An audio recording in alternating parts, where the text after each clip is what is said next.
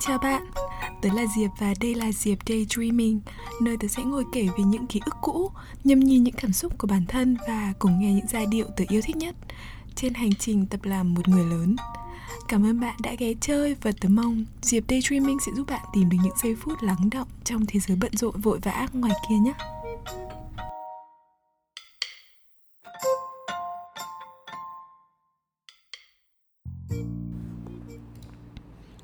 Chào mọi người, tớ là Diệp đây. Rất xin lỗi mọi người vì tớ đã mất tích một thời gian quá dài trên Diệp Daydreaming. Hà Nội đã lại vào hè rồi, làm tớ bỗng dưng bồi hồi vì đúng giờ này năm ngoái, tớ cũng đang dục dịch cho ra mắt tập đầu tiên của kênh podcast này, Diệp Daydreaming, sau rất rất nhiều đêm chăn trở. Nói thật, mỗi tập podcast sau khi được thu, tớ thường háo hức khoe với mọi người ngay lập tức vì những cảm xúc kể ra trong mỗi tập thường mang tính rất nhất thời. Cũng có lẽ vì vậy nó lại càng đặc biệt hơn với tớ. Và tớ nghĩ là một người nghe, bạn cũng sẽ cảm thấy được rằng những câu chuyện như vậy có phần riêng tư và gần gũi hơn. Mà nếu bạn không có cùng cảm xúc đó khi nghe về tớ thì cũng không sao cả. Dù sao tớ cũng rất muốn gửi lời cảm ơn tới các bạn vì bất kỳ lý do gì đã click vào đây dành những khoảng thời gian quý giá trong ngày để bật nghe diệp daydreaming. Không phán xét không đánh giá gì cả. Tớ cảm thấy thật sự may mắn kể từ ngày đầu tiên diệp daydreaming lên sóng tớ thực sự không bao giờ nghĩ đến việc một concept podcast rất kỳ lạ như thế này lại được mọi người yêu quý và đón nhận Tớ nhận được rất nhiều tin nhắn, rất nhiều thư chia sẻ của mọi người về những câu chuyện khó kể cho bạn bè, người thân xung quanh, những cảm xúc mà chính mọi người chưa thực sự lý giải được. Hôm nay nhân dịp Diệp Daydreaming tròn một tuổi, tớ sẽ dành tập podcast đặc biệt này để đọc những lá thư tớ đã nhận được mà chưa có thời gian hồi âm. Mọi cái tên hay địa chỉ riêng tư trong những lá thư này tớ xin phép thay đổi để giữ bí mật cho người gửi. Có lẽ ở thời điểm này, những vấn đề được nhắc đến không còn là nhức nhối nữa, hay những xúc cảm ấy đã lướt qua cuộc đời như một cơn gió nhẹ rồi. Nhưng tớ mong bằng việc kể ra viết ra dù gửi tới một người không quen không biết như tớ những nặng nề trong cuộc đời của bạn đã phần nào được bớt đi. Và bằng việc lắng nghe chỉ để lắng nghe thôi mỗi chúng mình cũng sẽ tìm thấy sự nhẹ nhõm thấu hiểu, muốn gần gũi với những con người trong cuộc đời của mình hơn, dù ít hay nhiều nhé.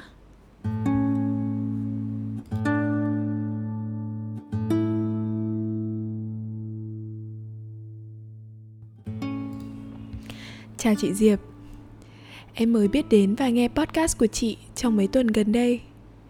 Thật ra em tình cờ đến với podcast của chị qua bài share của một bạn em từng thương. Bọn em chia tay nhau sau một thời gian xa nhau khi em đi du học nước ngoài. Lần đầu tiên chia tay, em nghĩ cũng như tất cả các bạn nữ khác Em trải qua rất nhiều giai đoạn với vô số những cảm xúc lẫn lộn không rõ ràng. Em buồn cười lắm. Em unfollow bạn ấy trên mạng xã hội nhưng mỗi lần update em vẫn mong bạn ấy dõi theo. Còn em em vẫn check xem bạn ấy có online không hàng giờ. Em nói lời chia tay vì lúc đó em cảm thấy bạn ấy không còn quan tâm em nữa cảm xúc của em càng ngày càng tệ. Em không muốn tiếp tục thấy tồi tệ như vậy. Khi em nói lời chia tay, bạn ấy cũng có vẻ bất ngờ. Bây giờ nghĩ lại, em cảm thấy ghét bản thân mình lắm. Hoặc có lẽ do chia tay xong, tất cả những câu chuyện đẹp đẽ của hai đứa tự nhiên hiện lên, khiến em lại càng cảm thấy hối hận. Em vẫn luôn cảm thấy bọn em thật sự hợp nhau. Nếu bọn em cố gắng hiểu nhau hơn thì có lẽ vẫn còn đi xa được nữa em không ngừng nghĩ về chuyện quay lại, nhưng em sợ sợ bạn ấy đã move on, sợ là nếu tiếp tục rồi, vẫn kết thúc lửng lơ. Rõ ràng là người kết thúc, nhưng em lại bị kẹt mãi ở đây. Sau chia tay, em cảm thấy ghét em nhiều hơn. Em tìm đủ mọi thứ xấu xí đáng ghét gắn hết cho bản thân mình. Em cảm giác như mình không đáng được yêu thương, Không đáng được trân trọng. Em không tin là sẽ có ai mãi mãi gắn bó với mình cả đời Không làm những chuyện sai trái sau lưng mình Sẽ không ai trân trọng và yêu thương em hết Em rất buồn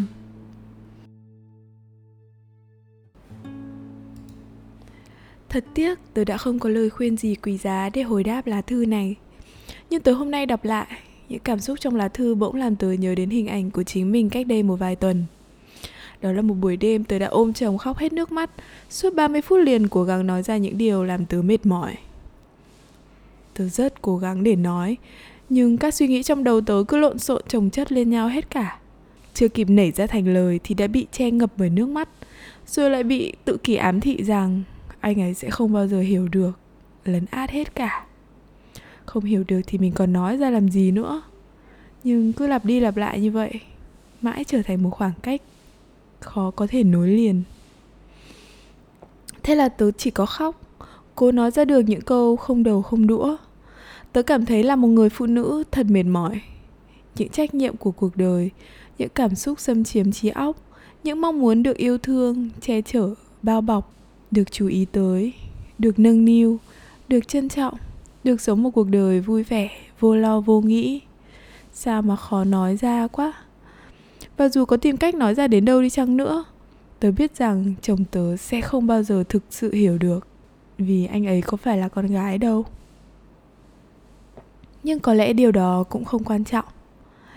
Khi bình tĩnh lại, tớ bỗng nhận ra rằng anh ấy đã rất cố gắng để hiểu. Giống như việc tớ đã rất cố gắng để nói ra Dù kết quả của cả hai thứ đều trả ra làm sao cả. Chỉ cần anh ấy còn cố nghe Giống như tớ còn đang cố gắng nói Hai đứa sẽ gần nhau thêm được một chút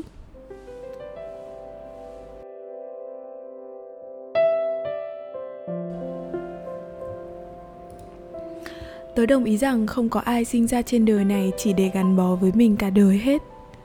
Cả đời là khoảng thời gian rất dài, chính mình còn có lúc chán ghét bản thân.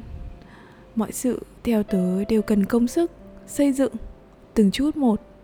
Và mọi điều diễn ra trong đời mình, mình đều có thể quyết định dù ít hay nhiều. Tớ nghĩ trước khi có thể yêu thương người khác, nhất định mình phải yêu thương bản thân thật tốt, thật chân thành cái đã.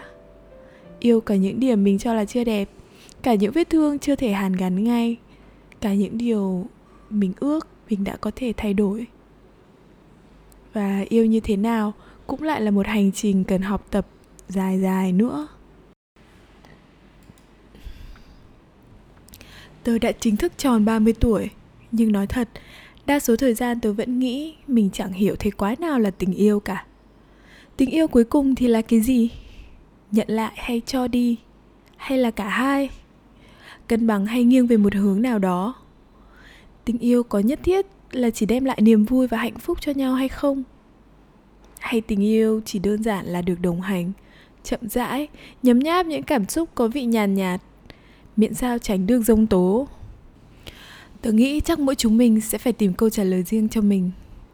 Tớ chẳng thể hài lòng với tình yêu mà bạn đang khao khát và chiếc chăn hạnh phúc cũng không thể chỉ mang một kích thước vừa với tất thảy mọi người trong nhân gian. 30 tuổi, tớ biết yêu là cố gắng không làm tổn thương người ta Cũng cố gắng nhẹ nhàng không làm tổn thương mình. Yêu là không dùng giận dữ để trả lời giận dữ Không dùng đau đớn để trả lại đau đớn. Yêu là không tính toán, không so sánh, không băn khoăn Yêu là chăm chút đổ đầy trái tim mình với những xúc cảm tích cực để mình có thể san sẻ, chia phần nó cho những trái tim khác gần gũi xung quanh. Kể cả khi trái tim của chính họ cạn kiệt nhất. Và là tận hưởng thực tại nữa. Biết hiện diện, lưu luyến những giây phút đang đến, đang qua cũng là một cách để yêu rồi. Hay chỉ có một mình tớ nghĩ thế nhỉ?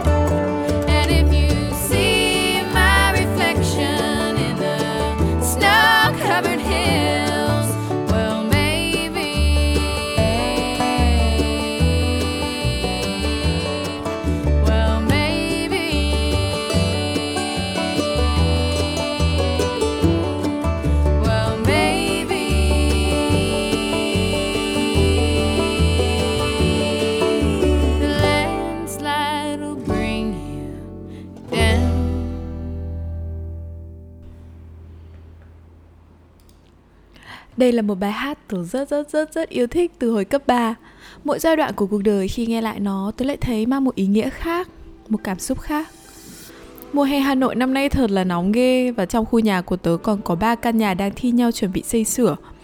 Đây là lần thứ 7 tớ đã thu cái podcast này rồi và mọi người vẫn có thể nghe thấy tiếng đập phá văng vẳng xung quanh. Nên khả năng cao trong thời gian tới việc thu podcast sẽ rất giá nàn đấy.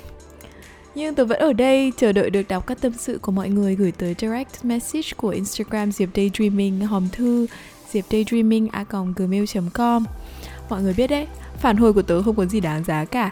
Nhưng tớ biết được kể ra thôi cũng là một bước giúp mọi người tới gần hơn với câu trả lời trong chính lòng mình rồi.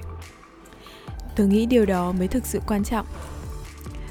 Mọi người đừng quên các tập còn lại của podcast Diệp Daydreaming luôn có sẵn ở SoundCloud, Spotify, Apple iTunes và gần đây nhất là app Waves, một app trên tổng hợp các podcast chất lượng của Việt Nam nữa nhé. Cảm ơn mọi người rất nhiều vì đã dành thời gian lắng nghe Diệp Daydreaming. Chúng mình sẽ lại gặp nhau sớm thôi nhé. See you later.